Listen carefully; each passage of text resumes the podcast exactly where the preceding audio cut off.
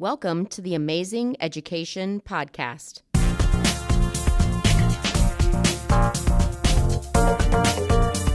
Powered by the Ames Community School District, I'm your host, Amy DeLashmet. On today's episode, we're joined by Dr. Deani Thomas, Director of Special Education at the Ames Community School District. We're going to have an amazing conversation about the new Ames Center, what will be housed in this new space, how the needs of students directly informs the programming there, and when it will fully open. Well, hello, Deani. Thanks for joining me on the Amazing Education Podcast. How are you today? I'm great. Thanks. Thanks for having me. Yes, thanks for being here. I'm very excited to talk about the new Ames Center, which stands for the Ames Multipurpose Educational Services Center. Yes. So, to start though, for our listeners that don't know Deani Thomas, tell us a little bit about your journey to becoming the Director of Special Education here in the district. Sure. So, um, I actually student taught in the district in 2000. Just like, and uh, you know, a couple just- years just ago. a minute ago. and um, then I, in 2002, accepted my first teaching position, um, like full time teaching position Mm-hmm. here in Ames at the middle school as a special education teacher. And I've been in the district ever since. I came to district office in 2019 as a special education coordinator and then became the director a few years ago. And here you are. Here we are. So, uh, people might be wondering you're the Director of Special Education, but clearly, as we start talking about the Ames Center, this is a space that is for so much more than that. So I, I feel like I need to say that as we go into this conversation because I really want our listeners to hear what it is that we're saying about the Ames Center and really the programming that's going to be in that space. How did the needs of students directly inform the programming in this space? We know as a district we're very student focused. And so as I began learning about the Ames Center, I really felt like we were guided by what the needs were of our students. Tell us about that. Yeah, so um, I mean, there were really kind of a, a few different things that collided at once. Um, we had, I know you've done a podcast on our TAP program, our Transition Yes. Alliance program, and that Yes. program has just really, really blossomed um, in the last couple years in particular. And so, um, you know, that's that's one of the needs is that we have some kids who need a little bit of, of a bridge work, you know, some Sure. um, a space that's maybe a little more sheltered in between the space that's at the school, their sort of school based vocational learning, and then their community based experiences. Um, and then they also, just with the growth, they need maybe bigger, more spaces, you know, access to different kinds of spaces over the summer in particular, things like that when Sure. we have different maintenance issues or not issues but work happening in Yeah. in buildings and so that was one need was just the growth um, and the anticipated continued growth of our transition alliance program and how can we help support um, that program which is such an amazing program with some additional space and additional resources. And to be clear we're not moving transition alliance program to the ames center. Yes. we're expanding um, just what's available to that program. And then we got um, in the 21 22 school year, we received a grant from the state for therapeutic classrooms. And so we started with kind of refining our services at the elementary level for students with um, social, emotional, behavioral, mental health kinds of concerns, needs. Um, and as we've engaged in that work, we've recognized with that and some of the effects of the pandemic and other things like that, that we do have a really small number of kids, pretty much district wide, um, who just need a, a different space from our comprehensive schools. Our comprehensive Sure. schools weren't designed um, you know, for kids with specific social, emotional, behavioral, mental health kinds of needs. And so we wanted to have a space where we could keep kids safe, that would be nurturing, and that would be um, conducive to providing students with the kinds of resources and skills and wraparound services and things like that Sure. so that they can be really successful both while they're offsite mm-hmm. in a therapeutic classroom and when they return mm-hmm. to our comprehensive schools after they've built up some skills and strategies. So that was kind of another pocket. Um, and then our homeschool assistance program. So I had the opportunity last last year um, to sort of take over as the district administrator who mm-hmm. you know works with our homeschool yeah. assistance program. Now we are so blessed because we have a phenomenal homeschool assistance program coordinator. We do. We do. She's fantastic um, and just a joy to work with. And in conversations with her, it just really kind of struck me.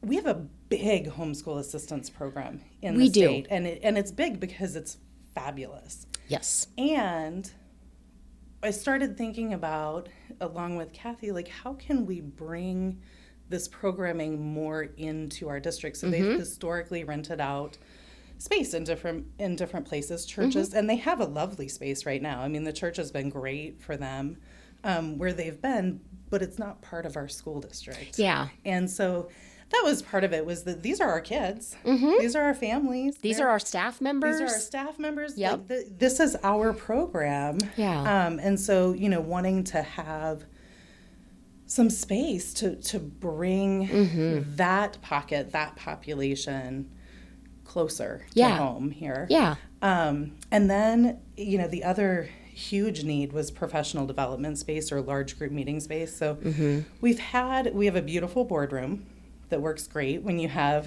you know groups of yes 50 or more or whatever um, yep. and it's in high demand it is. And we have needs more than one need at a time sometimes. And so having you know some flexible larger space for mm-hmm. professional development was another kind of need yeah. that we had. Yeah. And if you think about it we have um, i think it's just a little over 700 mm-hmm. employees. And think about a professional development day.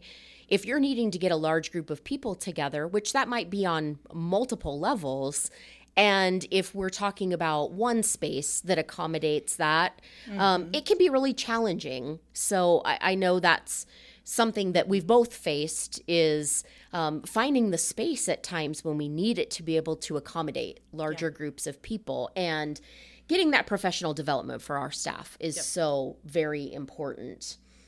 Now, you talked about therapeutic classrooms, mm-hmm.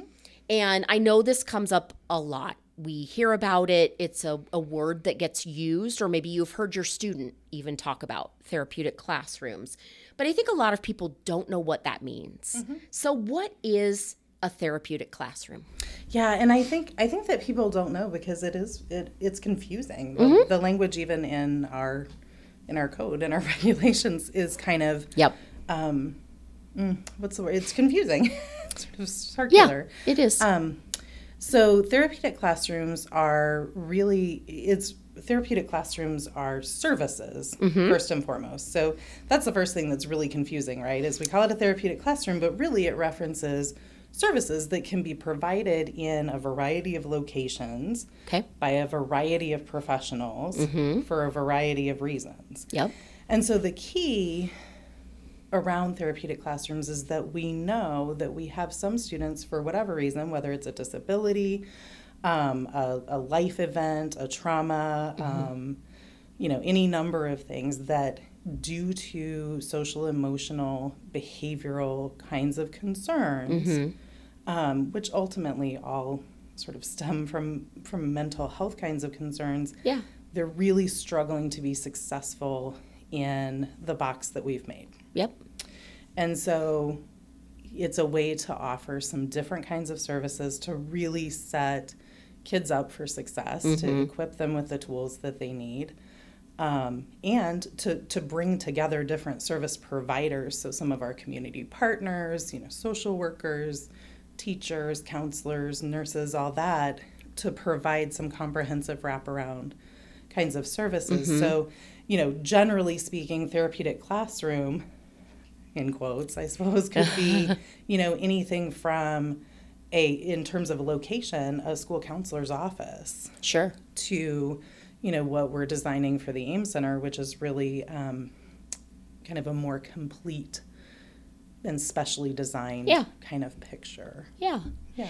Even if we think about it from the perspective as adults, working adults, um, we're successful in a variety of ways.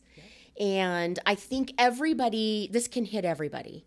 Um, you might be successful uh, working outdoors. Um, you might be someone who's more successful uh, working at a computer. If you think about it, we're all sort of seeking out those spaces in which it best fits what our needs are. And if you think about it, the traditional classroom hasn't changed a lot in many, many, many years and we're we're trying to fit these individuals with unique needs and perspectives into this box of what a classroom has been for years. Mm-hmm. And so I'm really excited about this space because it takes that concept of we all have different spaces where we're successful and different needs. And now we are creating a space that can really help and accommodate those kids that just need something different from that traditional classroom that we've seen all these years. Uh, you touched on this a little bit, but I want to get more in depth. How how will the therapeutic classrooms be staffed? Yeah, so um, at the elementary level, for the elementary therapeutic classrooms, so the, the plan is for there to be three therapeutic classrooms at the Ames Center, an elementary and then two secondary. The elementary will be staffed with a teacher who is certified in both um, general education, a, a generalist, an elementary Sure. generalist, and special education, specifically um, learning disabilities and, and behavior disorders. Um, for the secondary, we will also for sure have special education teachers, appropriately certified special education teachers. We're still hammering out some of the details on the staffing for the secondary because it gets a lot more complicated when you start earning credits. Yes. Uh, the licensure requirements for secondary teachers are just different. And then, of course, there's always the budget question of sure. you know how do, how do you pay for things so we're still kind of working working that out Yeah. But I think we are all committed definitely to the success of this space and mm-hmm. bringing it together holistically and providing those services that our kids need. So, planning for this space, if we kind of rewind a little bit, this started in spring of 2022. Mm-hmm. Where is the district at now? And what is to come for the space? Let's talk about the future. When will it be fully open um, and providing all of those planned services that we've talked about? Sure. Yeah. So we actually phase one, um, from a construction perspective, phase one is complete. So we have space ready and waiting for an elementary therapeutic classroom. We have some office space, some some small conference space. Um, we don't have staff yet, and so the, so the space is waiting Sure. there but the construction or really the demolition has started Mm-hmm. on the big because that's just a very very small piece of the property and Yep. it's a small part of the um, main building Mm-hmm. um, and so demolition has started on some of the the buildings that will be removed from the property Yes. um, and then you know they'll move into kind of the main building and and remodeling and that kind of thing. The the goal and we've been on track with every with every uh, you know uh, goal marker so far in terms of the the renovations um, is for the building to be ready in August. Okay. when school starts in August and so the homeschool assistance program for sure will move in you know right away in August um, and begin their programming at Sure. that time. Um, we do have we have some space for a community food pantry and some tangible resource uh, storage and access. And the idea there is that we really tried to envision this space as a space that families can access. Um, you know, to choose there. We we have some pantries in school buildings right now. Families don't have a lot of direct access to those spaces, so they Sure. they're not choosing Yeah. the things that that they need and want. Yeah. Um, and so that the space will be ready in August. It may take us, you know, a few weeks to get things stocked and organized Sure. and, and all of that. Um, the therapeutic classroom spaces, again, I anticipate will be ready. The space will be ready in August.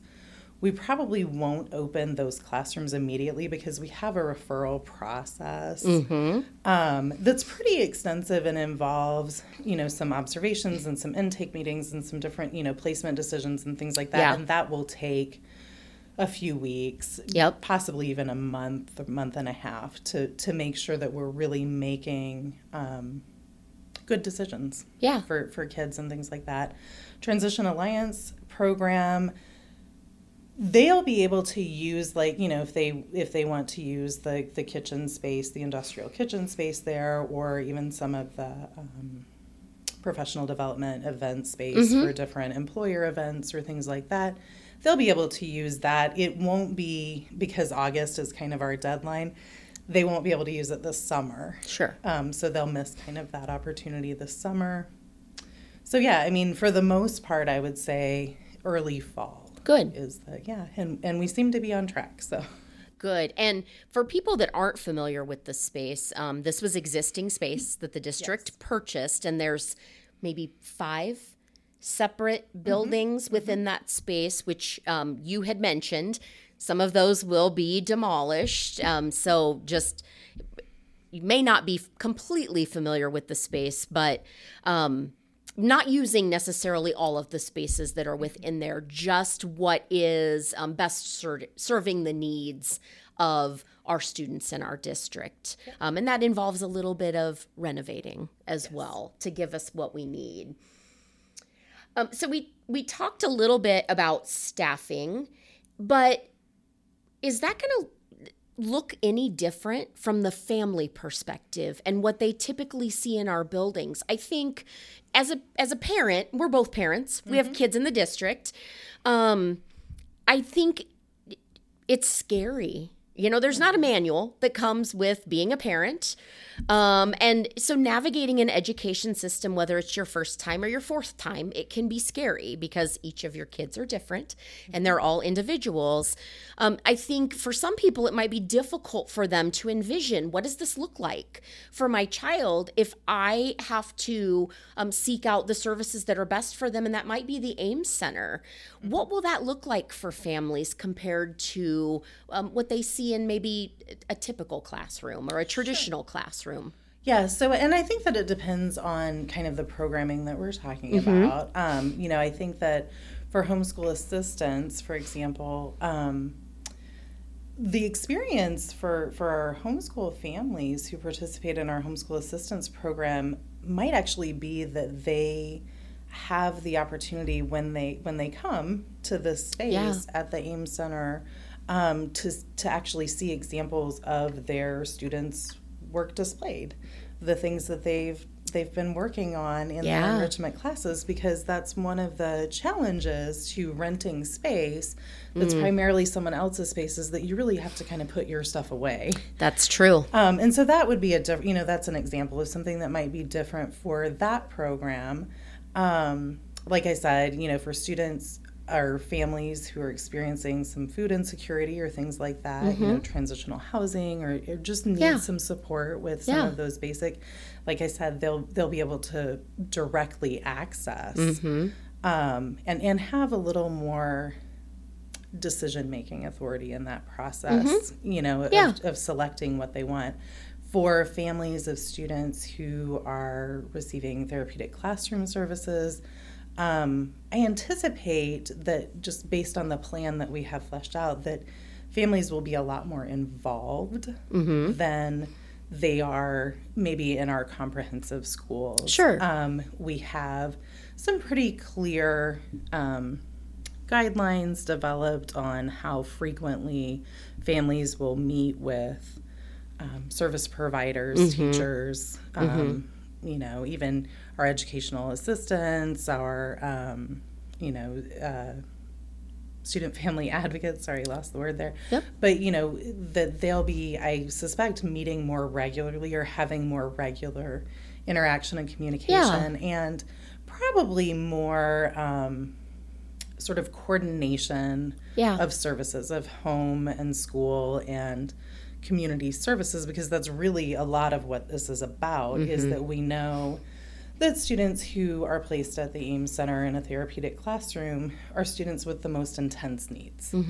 And so, from in this um, realm, so most intense social emotional behavior, mental health needs. Sure. And so that really does warrant being really intentional about, um, you know, just just coordinating those Yeah. different services, making Yeah. sure that everyone's on the same page Yep. about um, how we're really setting kids up for success. Yeah, and I know that's a hard question to answer. I, I kind of gave you a, a hard one there right. because, as we mentioned before, no two kids are the same and their needs are not the same. So it could look different uh, based on uh, each kid that comes through the space. So um, I wanted to recognize I gave you a little bit of a, a hard question to answer there because it really will um, be dependent on the student. And I think that is what makes me so excited about the space is the fact that we are really able um, to work with these families to give them the best chance of success for their student and know that that might take um, some unique solutions. It might take additional um, resources but we're going to have that opportunity mm-hmm. to do that. And we have had that opportunity. It's just kind of having it in that one um, complete space mm-hmm. based on whatever those students needs are that's really exciting. Mm-hmm. You mentioned this before and, and we've talked about students but i think it's important to make sure that our listeners understand how students are going to be placed at this location and what parents can expect um, yeah, you mentioned there's a process that um, will be followed and that it will take some time. It's not something that just, you know, happens um, in a really quick manner. Um, so I want to set up some really realistic expectations for what people can expect when it comes to the Ames Center. Yeah, so for I'm assuming you're asking about therapeutic classrooms. Yes, I'm sorry, I didn't okay. specifically say therapeutic that's okay. classrooms. So, um, yeah, for therapeutic classrooms, we do have um, a pretty well fleshed out sort of.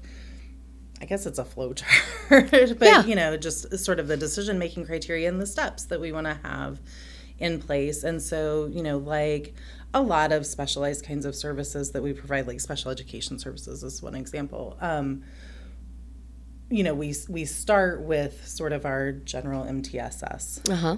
process. And um, we intensify things as our data tell us that students need more intense um, services, supports, instruction, that kind of thing.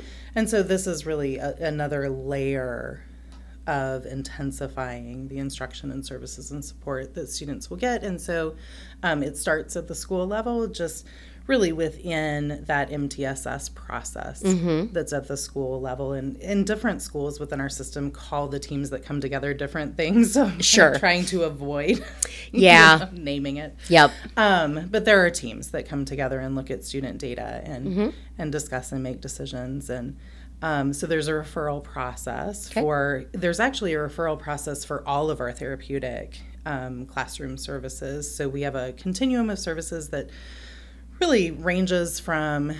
Um, you know, in the completely in the general education setting, there's no removal or anything like that, but the, but a student is just getting something a little extra Yeah.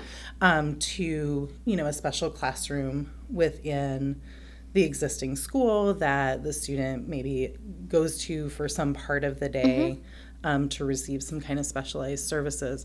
So we have a referral process in place. That was part of the one of the requirements of our grant application was that we really clearly Sure. spell out, and actually it's part of the the regulation around therapeutic classrooms. Um, and so the the building principal typically um, it could be someone else, but typically it would be the building principal would complete the referral form and provide the supporting documentation. then we have an interdisciplinary team Okay. at the district level that kind of reviews those Yep. um, referral referrals and Mm-hmm. then makes a decision based on well sort of the flow chart and what the students needs are and Sure. what the data Yep. are showing and Yep. then what space are available and, and that kind of thing um, we do you know in part of one of the things that's kind of an additional layer Mm-hmm. for the Ames Center for offsite therapeutic classrooms is um, an observation kind of component, Sure. um, just to make sure that, that we have a really clear picture as part of that referral process of what the students' needs are, of what's in place already in the schools, and um, to what extent it really makes sense to change a student's placement. Sure. Sure. So, as we close this out, I feel like we probably should have you back when the Ames Center opens. Um, just because, I mean, we're talking about it now, and everything we're saying is exactly what the space is going to be.